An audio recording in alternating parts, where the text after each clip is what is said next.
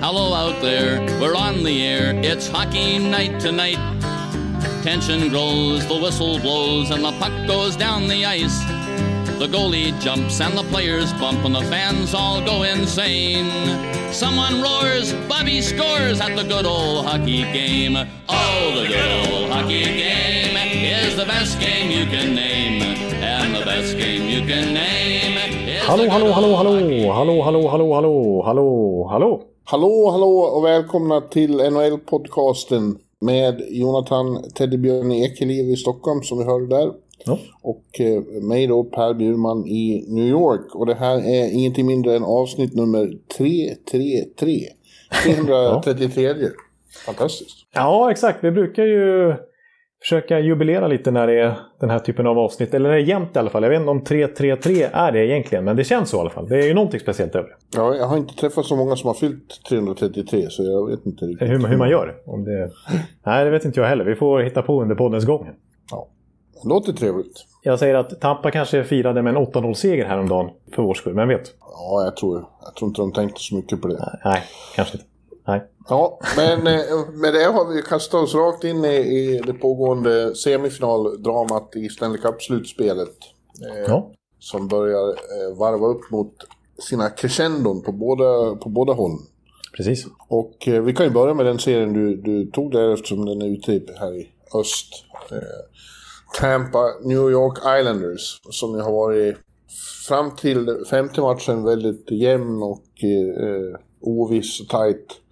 Och så kom den där explosionen i Amalie Arena. Ja, det får man ju säga var lite oväntat. Det blir alltså 8-0 i en semifinalmatch. Och med Islanders ju som...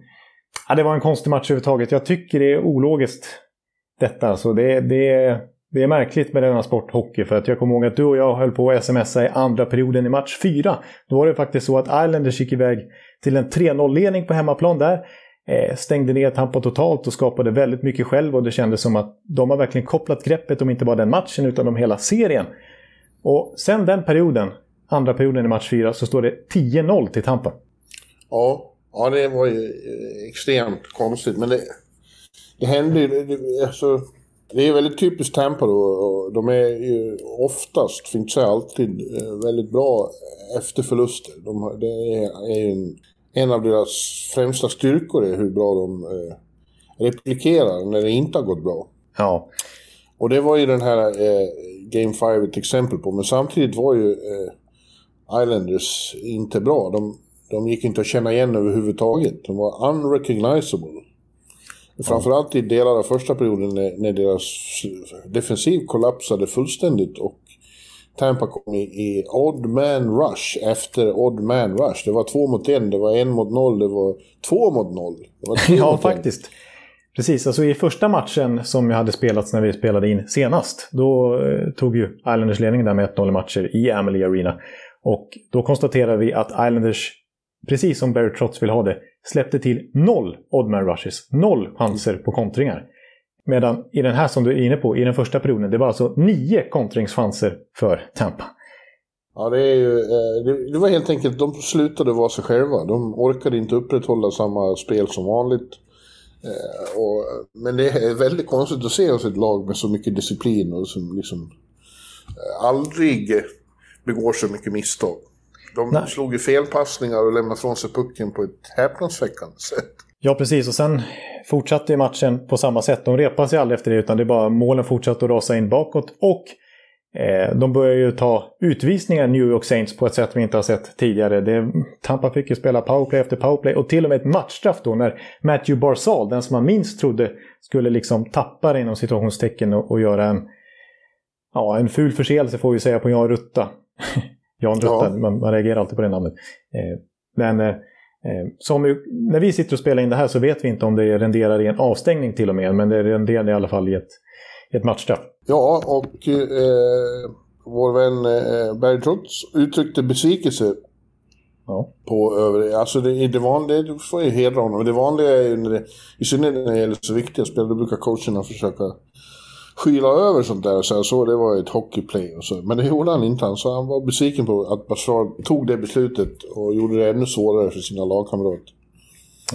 Ja, det är lite precis. Det är faktiskt värt att poängtera att han faktiskt tar det ställningstagandet och ryter till mot Barzal snarare än mot domaren eller mot Rutta eller mot Tampa eller så vidare, utan att han faktiskt, för det är faktiskt inte så vanligt som säger så här prekärt, viktigt läge på säsongen och göra så, utan snarare försöka påverka så att det kanske inte blir någon avstängning eller sånt där, jag vet inte.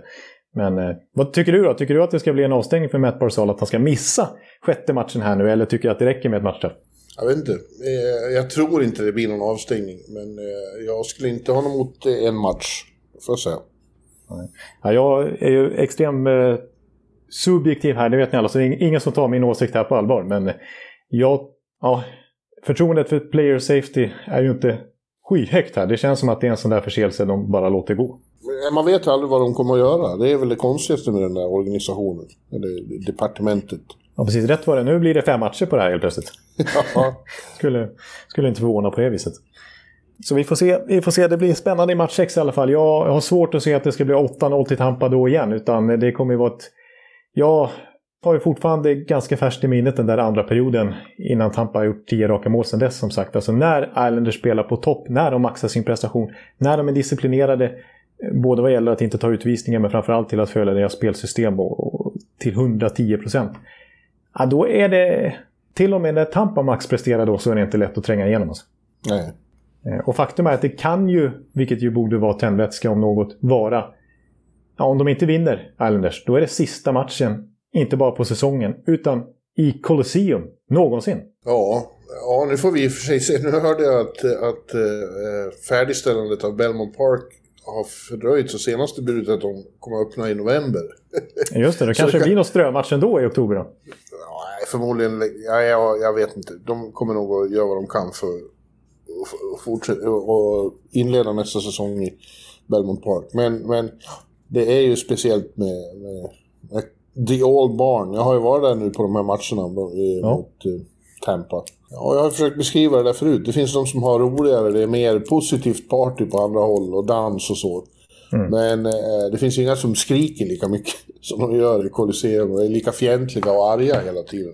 Nej, alltså, jag brukar vara med sjuk när du är utsänd och när du har varit i Vegas och dina rapporter från Nashville och överallt du är, och inte minst när du är i den heliga staden Tampa. Men när du nu sa att nu sitter jag i taxi på väg här till Coliseum för match mot Tampa, då blir jag inte avundsjuk. Alltså, jag vill inte in där som motståndarfan och sitta på den där läktaren ihop med de där lirarna. Alltså. Nej, du har ju sett hur de är när Tavares kom hem. Ja. Och det är ju den stämningen.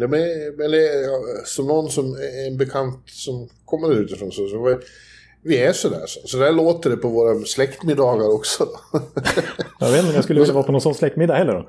Nej, jag sitter och skriker åt varandra, we don't need you. Ja, det är... de har väldigt mycket attityd där ute. Det är konstigt ställe Long Island. Ja. Kanadensiska kollegor vittnar om det. Det var någon gång innan jag hade kommit hit, så var det 2002 eller sånt där, så var det en väldigt het serie mellan Toronto och Islanders i första slutspelsrundan eller andra eller vad det var. Mm. Och då bodde de här kollegorna från Toronto på hotellet, Marriott-hotellet som ligger där vägg i vägg. Mm. Och de tittade ut på det under eftermiddagen, då stod det folk och brände kanadensiska flaggor på parkeringen. Det är livsfarligt. Och ha andra sympatier. Men det känns som min teori som jag bara hittar på så här, som kanske inte har någon grund, men det känns som att de ute på Long Island, det är något slags lillebrorskomplex mot stora Manhattan på något vis, och mot hela NHL på det viset också på något sätt. De tycker att de är lite nedtryckta där ute och de vill svara upp. Ja, men det är de ju också. Ja. Det är inte helt omotiverad, den känslan. Nej. De är ju lite vid sidan av liksom. Det är ju Södertälje typ liksom. Ja, just det. Alltså Islanders, jag har inte kunnat se som Södertälje SK. Det är inte så liksom AIK. Det är inte alls så. Nej. Ja, det kan ju vara hett om morgonen när man kommer till Skåneränken också. Ja, i alla fall. Det har varit fascinerande att sitta där och i det här infernaliska vrålet som är där. Rytandet. Ja, och när... den som sjöng nationalsången lät publiken ta ton istället, och du filmade där och sa att du har knappt upplevt något liknande. Ja, just det. Ja, men vad ska man... Det är väldigt svårt att se vad den här serien tar vägen nu. Tampa har ju då matchboll på natten till torsdag och kan bli klara för sin andra Stanley Cup-final i rad. Ja. Du ryser bara jag säger det, eller hur? Ja, det gör jag faktiskt. Nu är det gåshud här, vet du. Men det kommer att bli extremt svårt. De är visserligen bra på nu för tiden och tar tillvara på de här chanserna. Men mitt stalltips är ju att det blir en Game 7. Ja. För att även om man vinner nu med 8-0 så man vinner bara en match. Det är inte så att man får vinna två matcher för att man gör mycket mål. Det betyder inget mer än en 1-0-seger. Nej, det är det som kommer ihåg att jag smsade till dig igår också, när det kändes som att visst, Tampa spelar väldigt bra, men det var också så att många puckar studsade in lite turligt också, så att man kände att man bara ville konservera några av de där målen. Ja, de två, det började ju med väldigt turliga mål. Det var ju det som liksom satte den där lavinen i rullning. Ja. Att Stamkos direkt fick slå in en juicy retur liksom, och kom ut. Ja. Janne Gårds 2-mot-1-passning går via Andy Green och in mellan benen på Varlamov. Det var också så här signifikativt. Ja. Å andra sidan hade de en del mot sig 2 dagar innan där på lördagskvällen i Coliseum, när det är 2 sekunder kvar och Ryan McDonagh med en vad är de kallar det? Spinorama. Spinorama, ja. Är på väg att få in en backhand på en helt överspelad Varlamov. Då kommer Ryan Pulock som en ängel och räddar på mållinjen. Det var ett av de mest dramatiska ögonblicken i hela det här slutspelet. Ja, verkligen. För som sagt, Islanders hade 3-0 inför sista perioden efter en helt otrolig andra period där de körde över Tampa fullständigt. Brayden Point till 3-1 tidigt i tredje och Tampa får plötsligt nytt liv. Vi har 3-2 också och de ligger på för 3-3 och med 2 sekunder kvar så dansas och pucken på mållinjen. Varlamov är bortspelad, men Ryan Pulock kliver in och fixat 2-2 matcher. Mm. Men den som gjorde... Ja, vi måste ändå nämna lite specifikt. Ni vet ju att jag gillar siffror och så här. Och det är ju svårt att inte nämna då. Brayden Point som alltså gjorde 3-1-målet i den matchen. Gjorde naturligtvis mål även i den här 8-0-krossen. Det var 8:e matchen i rad alltså som han gjorde kasse. Det är näst bästa noteringen genom tiderna. Det är inte ens en 70-talet.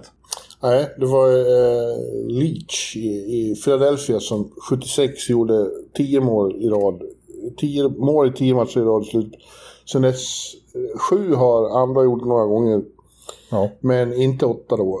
Han är näst bäst i historien, Brayden Point. Det är ju otroligt i detta tidevarv.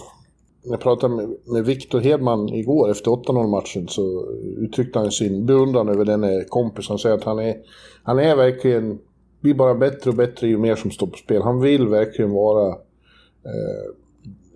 den som gör skillnad i de största matcherna. Ja.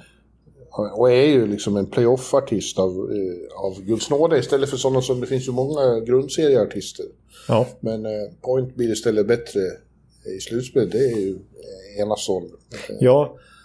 Samtidigt är han då, påpekar Victor också, så extremt lugn. Liksom. Han är, du har ju berättat om det förut att han sover och så inför. Ja. Han stressar inte upp sig över någonting. Nej, precis. Ja, han är en speciell karaktär, men verkligen som du säger där med. Och jag måste säga att jag var nära på sms:a till dig mitt i natten där också, att nu kommer Point inte göra mål när det står 5-6-0 där, för att så blir Jordan visserligen 7-0 målet då, men jag tänkte att han gör ju inte den typen av mål. Det är nästan bara viktiga mål han gör. Alltså, Point tänder inte riktigt till på att göra ett 7-0 mål liksom. För det är oftast första målet i matchen eller avgörande målet i matchen eller något ledningsmål och sådär som. Och apropå playoff räv då, så han vann ju alltså skytteligan i fjol i bubblan och han leder den i år igen med 5 målsmarginal nu. Ja, och det var någon som påpekade det när det stod 4-0. Egentligen står det ju 5-0 eftersom vi vet att Brayden Point kommer göra mål. Ja. Man kan börja med det, att de har det övertaget. Det står 1-0 från start kan man säga. Men någon gång kommer Point göra mål. Ja. Men sen är det också en som hamnar lite i skymundan av Point som kanske får de största rubrikerna nu. Och även Vasilevskiy då, som höll sin 4:e nolla och allt det här med att han inte har torskat 2 matcher i rad sen. Ja, Columbus-serien 2019, alltså, det har gått 41 slutspelsmatcher sedan han senast torskade 2 raka, Vasilevskiy. Och hela Tampa då, men inte minst keepern där som alltid stänger igen. Men Kucherov, han leder nu alltså poängligan totalt sett med 9 poängs marginal. Ja, det är... De har imponerande spelare där. Ingen snack om det.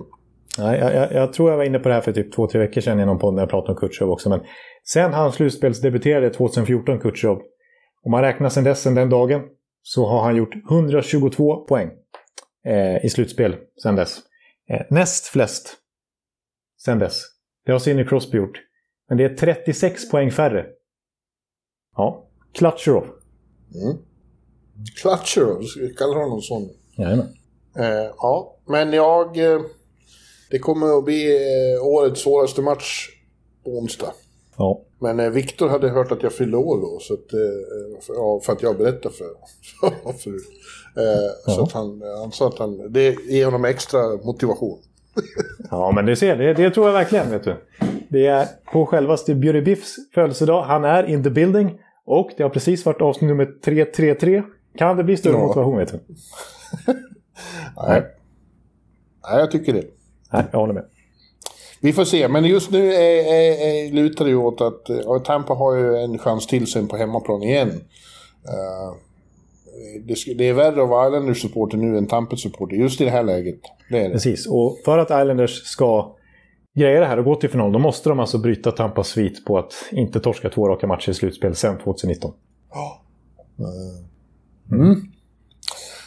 Den andra serien, den står i när vi spelar in det här står 2-2. Den kommer också stå 3-2 åt ena sidan inom snart. Ja, några timmar bara. Ja, vi pratar alltså om Montreal, Vegas. Det kändes som Vegas var riktigt illa ute efter tredje matchen, för då tog Montreal kommandot och hade 2-1-ledning och skulle de vinna även fjärde matchen, då hade de gått upp i 3-1-ledning och då hade det varit väldigt jobbigt för Vegas. Men de lyckades efter många om och men krånglas till en seger i Game 4, så nu står det 2-2 och de har chans på hemmaplan igen då. Men det är inte som att de dominerar Montreal precis. Nej, verkligen inte. När vi pratade senast hade det gått en match i den här serien också, och då hade Vegas tämligen övertygande vunnit med 4-1 var det väl. Och både du och jag kände att det här nog blir en ganska kort serie, och vi sa att nu stötte liksom Montreal på ett icke-kanadensiskt lag och fick se hur det har gått till i USA under hela säsongen, och det är en annan hockey som spelas där. Det är tuffare än vad det har varit i den kanadensiska divisionen, men Montreal fortsätter att överraska oss i det här slutspelet och bara streta emot mot vilka de stöter på egentligen, verkar det som. Ja. Och de har i vissa av de här matcherna så har de ju haft free. Liksom. Det går inte att säga något annat. Men free till slutspel, det skapar man sig själv ändå. Det är ju så. Och får man medvind på ett visst sätt så det har att göra med det här som tar lag långt. Så att man kan inte bara säga att de out of the blue har en massa tur, utan de skapar sig den turen. Absolut, jag håller med om. För visst, det där avgörande målet i match 3 när Vegas egentligen var bättre där, och så går Fleury bakom kassen i overtime och sjabblar till det, och så får Josh Anderson avgöra. Det var ju ett slumpmål, kan man tycka. Men samtidigt, jag håller med om att man kan verkligen inte bara säga att Montreal har haft tur. Alltså, de spelar. Det är lite som Islanders på något sätt. De har ett väldigt disciplinerat spelsystem som de följer. Disciplinerat, ska vi säga.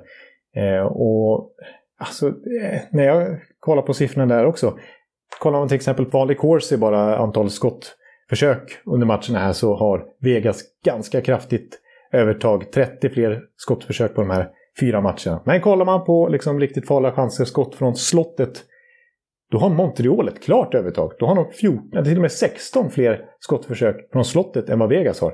Så jag tycker återigen att det här temat som även som gäller Vegas också. Som Montreal, eller så här, jag börjar med Vegas. De har lite svårt mot lag som backar hem och som är disciplinerade och har ett svårgenomträngligt spelsystem. Alltså, vi har ju sett det ett par år i rad nu, hur de får svårt att komma in på kassen och verkligen skapa de här farliga chanserna nu. Faktum är ju att efter de här 4 matcherna så har fortfarande inte de här 2 första kedjorna vi alltid pratar om ens gjort mål. Nej, Mark Stone har inte en poäng. Nej. Nej, det är ju remarkabelt. Men det är bra. Dels är de ju väldigt bra, några Montrealer, på att stänga ner sådana spelare. Men det är också så att den där första kedjan, de saknar ju Chandler Stevenson. Det trodde man inte när han spelade i Washington, att någon någonsin skulle säga åh vad jag saknar Chandler Stevenson. Nej, precis. Men han har extremt viktig för dem, och de kommer liksom ingenstans, de där. Ja, William Karlsson-kedjan visade vissa bra tecken i fjärde matchen. Men inte heller de skapar särskilt mycket farliga chanser. Det ser man ju med blotta ögat. Ja, precis. Nej, det är anmärkningsvärt att Vegas understundom, och framförallt när de möter så här defensivt skickliga lag som Minnesota också, som Vancouver när de backade hem rejält i bubblan där. Dallas på vägen till finalen när de stöter på Vegas. Då får Golden Knights problem. Alltså de passar mycket bättre. Deras spelsystem passar mycket bättre när det snarare är de som kanske inte backar hem, men när de möter ett Colorado som vill ta tag i taktpinnen, som vill gå framåt, som vill vara spelförande, som vill vara kreativa, som vill spela lite svårt. Det passar Vegas mycket bättre än att själva liksom behöva tränga igenom en försvarsmur. Så att av den anledningen så känner jag lite grann att oavsett om Vegas möter Tampa eller Islanders så kommer det vara svårt naturligtvis för dem. Och Tampa har ju ett skickligare lag. Men jag tror att Vegas skulle ha jättesvårt mot Barry Trotz Islanders. Alltså. Ja, det skulle de. Det skulle de. Ja, men du... det hände ju väldigt... du nämnde ju Flurys tavla där. Den kändes förödande då. När han hade varit bra tidigare, men går ut bakom kassen. Och pucken... studsar på klubban och skridskorna ut, och där kommer Josh Anderson väldigt påpassligt och pang. Ja. Så tappar de den matchen som de skulle ha vunnit. Och då tar DeBoer det kontroversiella beslutet och startar Robin Lehner i matchen därpå.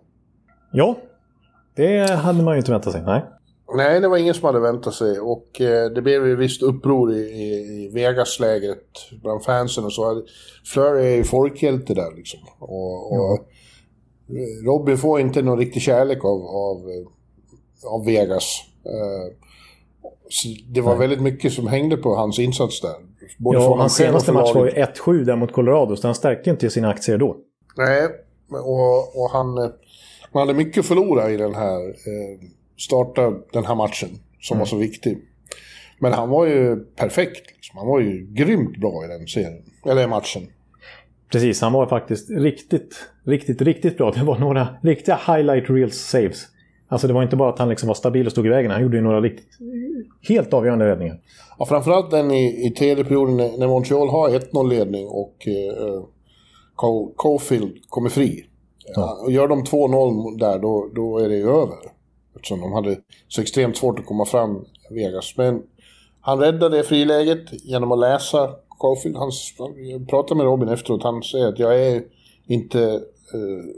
ganska annorlunda målvakt mot hur målvakter ser ut nu för tiden. Jag är ingen 70 kilos kille som liksom tar sådana här lägen på snabbhet. Utan han läser spelet och han scoutade motståndarna väldigt noga före matcherna, och han sa att han visste vad Caufield förmodligen skulle göra där.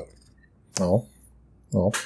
Nej, och han var ju på plats som han sa också 2 timmar före. Han behövde. Men vänta, jag är inte klar med den där situationen. Och grejen är ju att den där räddningen var inte bara att han höll Vegas kvar i matchen. Det kändes ju som hela laget fick enorm energi av den där räddningen. Och då de började trycka på ordentligt, få in kvitteringen, och sen precis i början av övertiden så avgör de också. Ja. Ja, nej, sen så var ju Robin som vanligt då. Så att han gick på presskonferensen och sa att han hade kommit 2 timmar tidigare för att läsa vad all skit ni ska skriva om mig, så jag får motivation. Ja, precis. Han var inne och surfade på sociala medier för att få motivera sig själv inför matchen när folk skriver skit om att han skulle vakta kassen just den kvällen. Ja. Han är en duktig målvakt, och det är ju inte negativt för oss som jobbar på tidning att det finns folk som vågar säga vad de tycker också. Exakt. Att det är lite uppfriskande. Rubrikvänlig. Ja. Nej, men, och där vill jag också bara understryka då, när vi var inne lite på så här, Montreal har haft tur som kommit hela vägen hit. Verkligen inte i den här matchen där Lena verkligen storspelar. Faktum är att det till slut avgörande målet i sudden death där av Nicholas Roy i Vegas. Det var det andra skottet från slottet i hela matchen för Vegas, medan Montreal hade haft 17 fram till dess. Så Vegas hade verkligen fått svåra lägen emot sig, medan snarare Vegas hade ganska tur. Hade inte Lehner storspelat, då hade de absolut inte haft en chans. Då hade det kunnat bli 4-0. Liksom. Men det konstiga där var ju att matchen före så var det Vegas som klart bättre förde spelet. Då förlorade de. Matchen därpå är det alltså Montreal som dominerar. Då förlorar de. Det är väldigt konstig sport det här.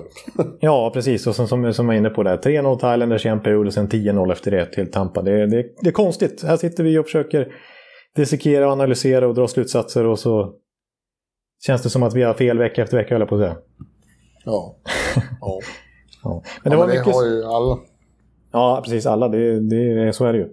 Men en annan stor snackis som inte känns så kul att gå in på, men som blev en stor grej, framförallt i Kanada, i Montreal-lägret. Inte så mycket bland spelarna och ledarna, så jag tycker, utan snarare bland fans. Det är ju återigen domarinsatsen i det här slutspelet, och icke domarinsatsen, höll jag på att säga, i den här match 4, när det var väldigt många, alltså enligt regelboken, klara förseelser som bara släpps. Så att den matchen nästan spårar ur lite grann till viss del, där spelarna kunde ta sig ganska stora friheter mot varandra. Ja. Ja, jag försöker undvika gnäll på domarna. Det brukar kännas poänglöst. Jag brukar tycka att det jämnar ändå ut sig. Lagen drabbas ungefär lika mycket om man drar ut det över tid.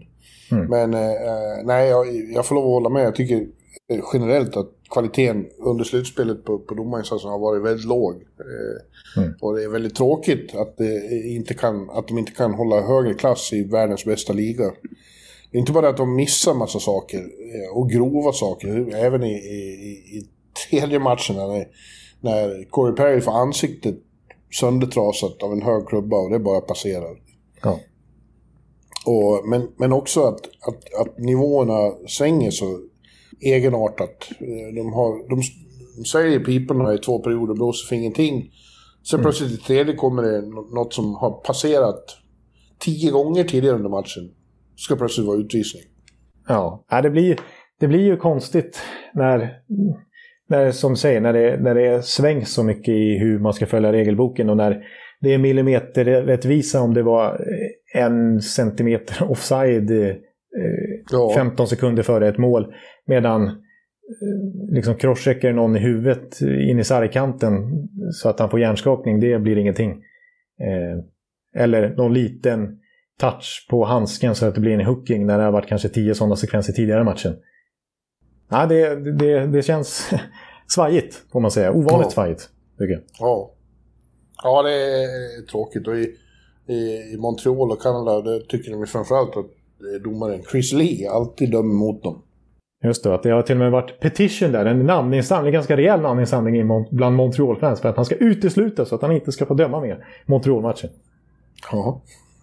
Men det är problemet där att med det här med gränsen, och hur svårt att åka över gränsen, begränsar antalet domare de kan ha där också. Ja, just det. Så de får stå ut med liv förmodligen. Det är risk för det. Ja. Så apropå åka över gränsen och undantagstillstånd för domare och för lagen här nu, så får vi konstatera att Dominique Ducharme, efter vistelsen i Vegas i de 2 första matcherna, han kommer tillbaka till Kanada, då visar det sig att han har drabbats av corona, så att han är nu isolerad i 14 dagar och missar resten åtminstone av den här serien. Den är tung, alltså, att vara coach och missa, om de går till final så kommer man att missa flera matcher där också. Ja.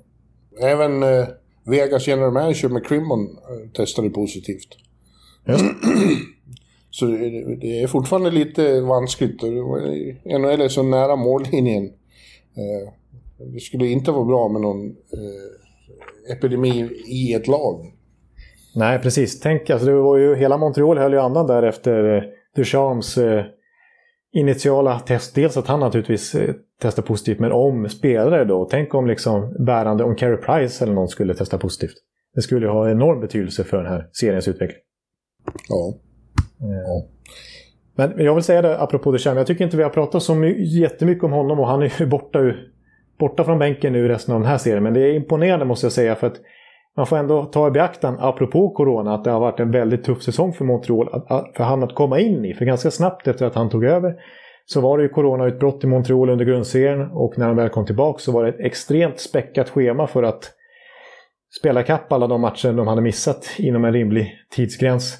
Och de hade ju inte tid att träna sånt där och direkt så att Ducharme kunde liksom sätta sin egen prägel på det här laget, utan det var ju en riktig rivstart för honom att komma in, och det gick ju inte speciellt bra i grundserien. Vi har varit inne på att både Rangers och Dallas utanför slutspel i sina divisioner hade bättre poängsnitt än vad Montreal hade, men missade slutspel. Men nu får man verkligen säga att nu har ju faktiskt Montreal helt plötsligt ett extremt tryggt grundspel som man måste verkligen lägga på tränarens förtjänst. Så att Ducharme har verkligen höjt sina chanser att få bli den permanenta lösningen och förbli i Montreal ett bra tag framöver, inte bara vara någon slags paniklösning. Ja, just det. Mm. Mm.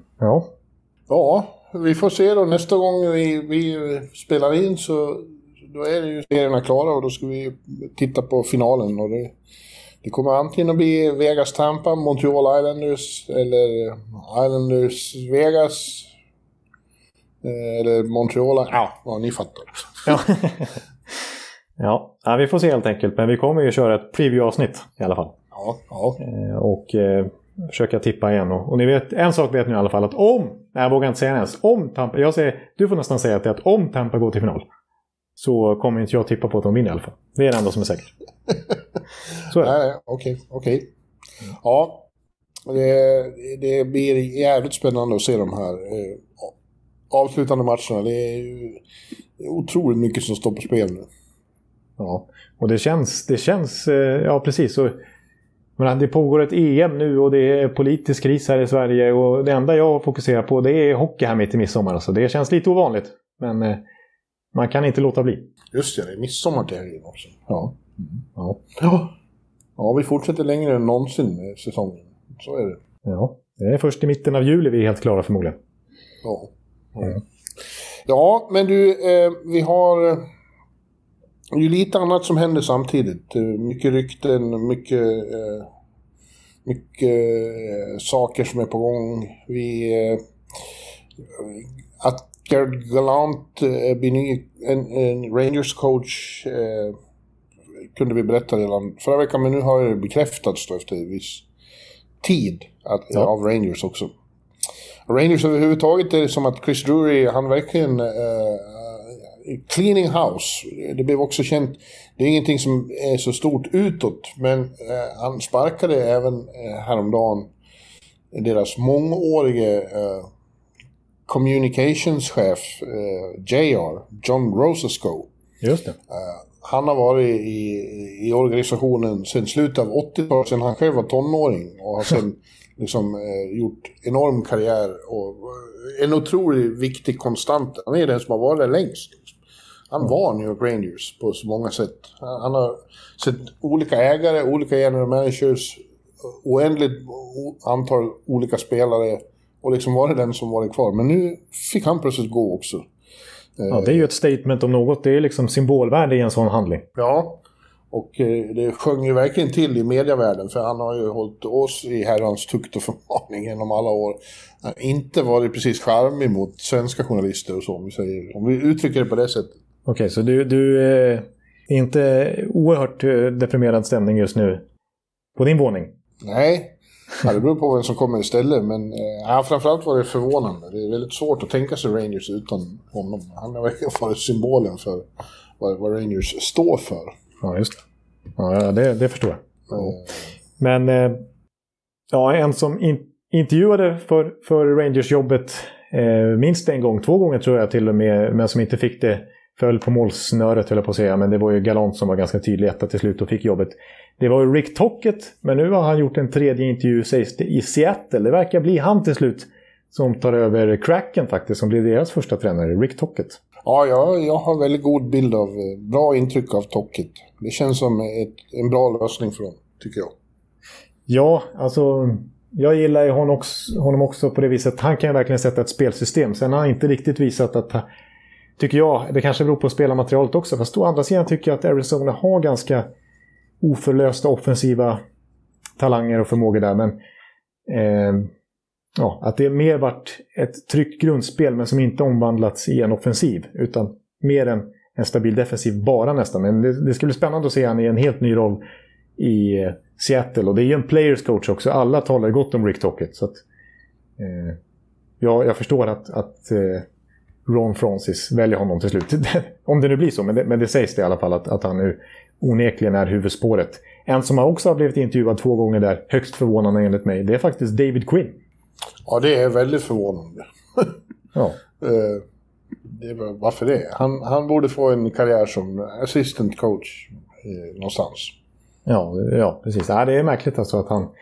Även Columbus hörde sig för det med David Quinn, så att...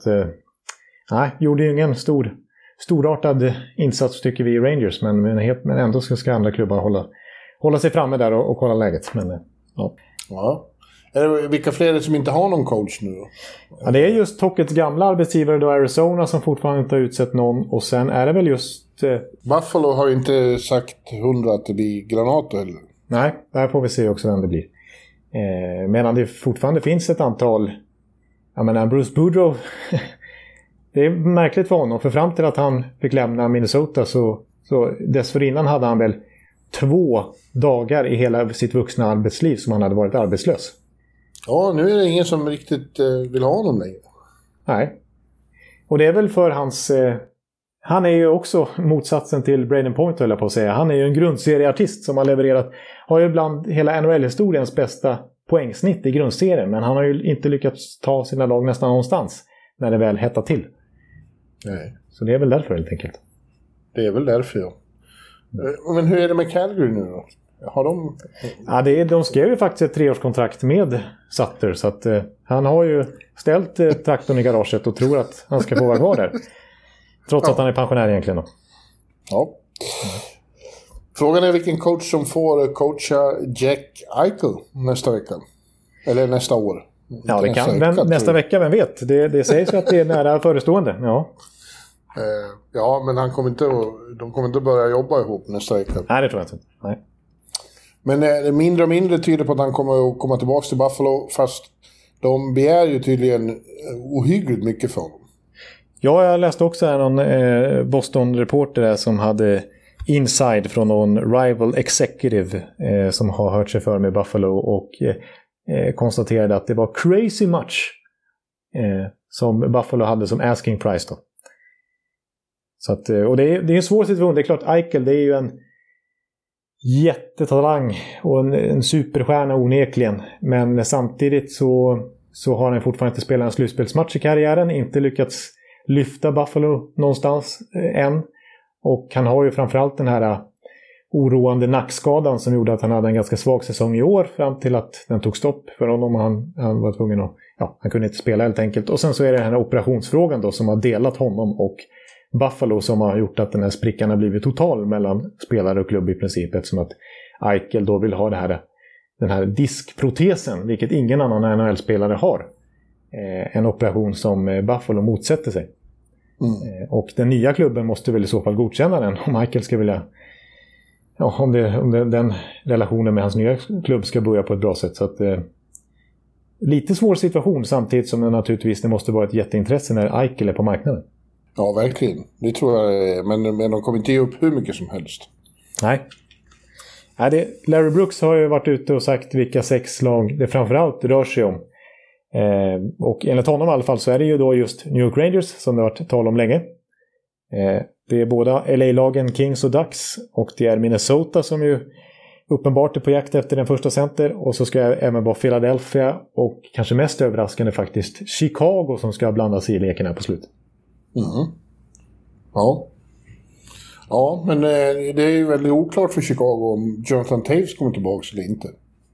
Ja, så det senaste jag har hört var att han ändå ska vara redo för spel, men när det pratas om att Eichel ska plötsligt vara aktuell, då låter det som att, jag menar, för de kan ju inte proppa in Eichels enorma lön om Taves ska aktiveras också och komma in med sina $10 miljoner under lönetaket. Det går ju bara inte. Man kan göra Tampa. Julian Brisbois verkar ju veta hur man ska göra sånt. Rundgå systemet. Men ja, jag tycker att bästa fitten på något sätt är Minnesota. Alltså. Ja, kanske. Men även ett King som bygger om. Ja. Tycker jag känns som en bra adress. Precis, och jag tror inte Eichel skulle tacka nej till att flytta till Hollywood, om man säger så. Nej. Nej. Så att det skulle säkert vara en bra match där. Och Kings egentligen kanske börjar bli dags att liksom, vända uppåt från deras rebuild nu och börja bygga upp, det tror jag. Accelerera det där lite grann. Och de har ju prospekten som krävs för att kunna deala med Buffalo också. Det har ju även Anaheim, skulle jag säga. De kanske skulle behöva offra en sån som Trevor Seagraw. Jag vet inte om det är riktigt är värt, för jag tror att Seagraw kan i slutändan ha nästan och kanske faktiskt en lika bra karriär som Eichel. Och sen är det naturligtvis, som det varit mycket snack om Rangers, och med tanke på att Zibanejad kontraktssituation, att han har bara ett år kvar, så har jag svårt att se. Alltså, tar de in Eichel, då tror jag att de väljer bort Zibanejad helt enkelt. Ja, det vore tråkigt. Ja. Ja, och skulle jag vara Buffalo och vilja trada med Rangers, om man då ska ge upp sin egen franchise-spelare, då skulle jag vilja ha en franchise-spelare av Rangers i så fall, i synnerhet som Eichel bara är 24-25 år. Då skulle jag fråga efter någon av följande franchise-spelare. Antingen Chystiorkin i kassen, Adam Fox på backsidan eller Lafrenière framåt i offensiven. Och jag vet inte om Rangers är beredda att betala det priset med tanke på Eichels luddiga situation. Nej, tror inte jag heller. I så fall får det bli typ Zibanejad och Capocacco eller något sånt där, jag vet inte. Keandre Miller, ja. En annan franchise-spelare som är ute på för diskussionen är Oliver Ekman Larsson i Arizona, som vi trodde att det var slutdiskuterat när det inte blev något med vilka lag nu var det som Boston. Vancouver och Boston var det som han kunde acceptera en trade till när det var sånt här snack i oktober då, också. Ja. Men det blev inget. Men nu är han mer villig att höra om andra klubbar också. Ja, jag tror det har gått så pass lång tid nu, och Ekman Larsson har börjat känna också att hans tid i att han inte känner sig så önskvärd faktiskt. Varför är de så angelägna att bli av med Oliver, om jag får fråga? Ja, men det är väl för att den absolut största anledningen, det är ju att ägaren där blöder ekonomiskt och har varit, precis som alla andra, hårt drabbad av pandemin, men kanske extra mycket i sin business. Och Ekman Larsson har ju ett tungt kontrakt. Han är ju 91, så jag vet inte om han har fyllt 30 nu, men jag tror det i alla fall. Ska åtminstone bli det här 2021. Och har ju 6 år kvar på sitt kontrakt, som är drygt $8 miljoner per säsong. Varav i ren pengaflöde per säsong så är det faktiskt $10,5 miljoner i kontraktsvärden de kommande 3 åren. Vilket är mycket för ägaren i Arizona att punga ut där. Och det är den klart högsta lönen i Arizona. Och då ska vi... Ja, då är det bara konstaterat att den här säsongen har faktiskt Oliver Ekman Larsson blivit utkonkurrerad som första back i laget. Det är ju Chychrun som har tagit över PP-tiden och hade nästan 3 minuter mer istid per match som Ekman Larsson hade den här säsongen. Och med tanke då på den ekonomiska situationen för ägaren och att Ekman Larsson inte längre är given första back lika bärande längre som han alltid har varit här i senaste decenniet, så vill de faktiskt, eller framförallt ägaren då, har gett direktiv till general manager att försöka trada Ekman Larsson. Och det är det som händer nu, att Ekman Larsson liksom, han har fortfarande en no-trade-klausul, så han kan ju sätta stopp. Men istället för att enbart zona in på Boston och Vancouver nu, så har han sagt att kolla med andra klubbar, sen får ni komma tillbaka till mig, och så får jag fatta ett beslut utifrån det, vilken klubb det nu blir. Så att det är definitivt en mindre låst situation nu än vad det var i oktober. Ja, man har ju många år sagt att det var kul. Nu har ju Arizona varit bättre ett par år än vad de var tidigare. Men man pratade ju ofta om hur roligt det vore att se OEL i ett bra lag. Jag hoppas att han hamnar hos någon som är lite contender. Ja, alltså det är det jag har bara lite svårt att få ihop när det är flat cap och Ekman Larsson trots allt passerat 30-strecket här nu och har det här tunga kontraktet. Vilket topplag, en riktig contender, skulle faktiskt ha råd med Ekman Larsson om inte Arizona väljer att behålla en stor del av kontraktet, vilket jag tror att ägaren inte är så sugen på. Han vill nog bli av med hela bunten där.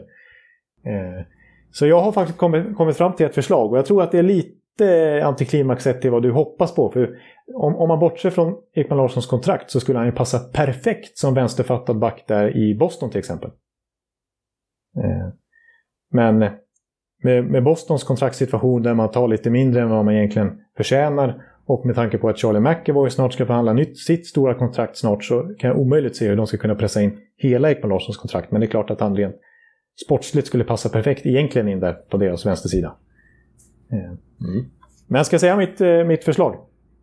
Ja. Eller vad är mitt förslag, men som jag tror att det kan bli. Jag säger då Detroit. Oj. Jaha. Jag tror, alltså Ekman Larsson skulle väl också helst vilja gå till en contender om man ska wava sin klausul och flytta från Scottsdale liksom. Ja. Och det fantastiska klimatet där. Och jag vet inte om Detroit lockar till mycket med deras sportsliga situation direkt, men ja, jag tänker... Nej, och inte klimatmässigt heller. Nej, och verkligen inte klimatmässigt heller. Men han har ju ändå, som jag förstår det, så är han väl ändå lite Detroit-kille som barn i alla fall, och hade ju Niklas Lidström som sin stora idol. Och få komma till Detroit då, och ja, nu har han ju haft den rollen lite grann i Arizona under hela sin karriär, men att försöka ledsaga det nya Detroit framåt, och det skulle ju vara Detroit har ju löneutrymme, de har ju nästan problem att nå till lönegolvet, så att de skulle faktiskt kunna svälja det här stora kontraktet och få en ledartyp. Jag menar, det är ju ändå lagkapten de får in. Nej, jag har svårt att se att han går med på det. Alltså, det dröjer flera år innan de kommer att vara slagkraftiga. Och som du sa, han har många sådana år bakom sig i Arizona. Ja. Nej. Men jag tror att Steve Eisenman, som är en listig herre, kommer försöka vara där och luska lite grann, och att om den traden blir av så tror jag inte att det är så svårt direkt att bli av eller få tag i Ekman Larsen. Det kommer inte vara speciellt dyrt med tanke på hans kontraktssituation och att ägarna har lite panik där att frigöra pengar. Så att, ja, men jag tror inte att han vill dit, säger jag. Nej. Och då blir det ju inget. Nej, då är det ju förutsättningarna noll ändå. Men det är jag gissar det i alla fall, och du säger nej. Mm. Jag säger nej. Ja. Kan jag lägga till det också, att det som jag tror försvårar lite Ekman Larssons liksom hans tradevärde och marknaden för honom just den här sommaren är också det faktum att det finns så mycket bra backar på marknaden. Seth Jones och inte minst Dougie Hamilton, som man inte behöver ge upp någonting utbyte för att få, eftersom att han är free agent då, Dougie Hamilton. Så att jag tror Ekman Larsson hamnar plötsligt lite längre ner i hierarkin med tanke på konkurrensen. Ja. Mm. Ja. Det var väl det hela den här veckan? Ja, jag tror det faktiskt. Jag tror vi nöjer oss där, och så återkommer vi då inför finalen. Och jag menar, det kan bli om bara några dagar, vem vet? Nej, vem vet. Ja, jag ska göra med ordning lite. Jag ska fira födelsedag idag, en dag tidigare. Så jag kan åka ut till Long Island imorgon. Just det. Ja, det förstår jag verkligen. Det är ju så att Björn Biff, han blir 54 år imorgon. Ja, det blir han. Konstigt. Ja, du får sjunga. Ja, då får vi faktiskt... men vi får väl nästan avsluta på den så. Det är ju stort alltså. Och jag tycker ju att det är en ultimata julklappen, det var fel ordval så här i midsommartider och födelsedagstider, men presenten att få gå på Long Island Coliseum och se Tampa, förhoppningsvis då göra sitt jobb imorgon. Vi får se. Ja. Men jag sjunger en liten trudelutt för det då. Tack ska du ha, det ser jag fram emot här nu. Ja, innan jag börjar sjunga så säger vi bara tack till alla som lyssnar på oss, och så hörs vi snart igen ju. Ja, hej då. Ja må han leva, ja må han leva, ja må han leva ut i 100 år. Ja visst ska han leva, ja visst ska han leva, ja visst ska han leva ut i 100 år. Ett fyrfalt leve för 54-årige Bjure Biff. Han leve, hurra, hurra, hurra, hurra. Hallå. Hallå. Alex Chiasson, Joe Louis Arena och Esposito. Uttalsproblem, men vi tjötar ändå. Och alla kan vara lugna, inspelningsknappen är på. Bjuder Hanna Kohl, han är grym i sin roll. Från Kållesoffan har han fullständig kontroll på det som händer och sker. Det blir ju allt fler som rattar in hans blogg och lyssnar på hans podd. One, two, times speed, so hallå. One, two, times speed, so hallå. Ekeliv, som är ung och har driv, verkar stor och stark och känns allmänt massiv. Han hejar på Tampa och älskar Hedman, sjunger som Sinatra. Ja, det ser man. Nu är det dags för refräng, dags för magi, Victor Norén. Du är ett geni. Så stand up and tone and remove your hats. Höj volym, för nu är det plats. One, two, times speed, so come on. Hallå, hallå, hallå. One, two, times speed, so come on. Hallå, hallå, hallå. One, two, times speed, so come on. Hallå, hallå, hallå. One, two, times speed, so come on. Hallå, hallå, hallå. Det är otroligt länge sedan båda samtidigt var så här bra. Hallå, hallå, hallå. Det är otroligt länge sedan båda samtidigt var så här bra.